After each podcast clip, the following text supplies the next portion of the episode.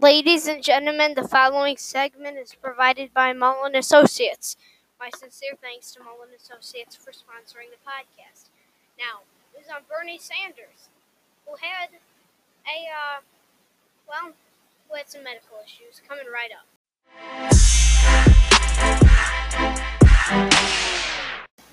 It's 10 for, it's 10 for 2019. In other words, it's, well, it's Friday.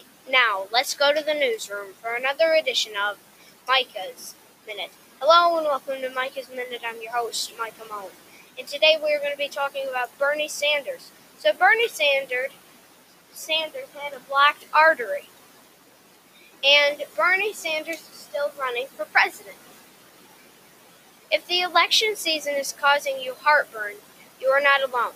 On Wednesday, the Bernie Sanders campaign announced that the Vermont senator had checked into a Las Vegas hospital with chest discomfort, an artery blockage required, and and the in and the insert and the insertion of two stents, and the cancellation of an upcoming appearances through the campaign reported Sanders was still in good spirit.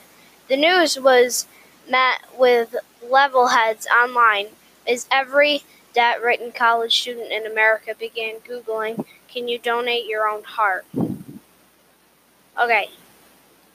Every college student in America began Googling, Can you donate your own heart? Isn't that kind of weird? It's really weird, actually.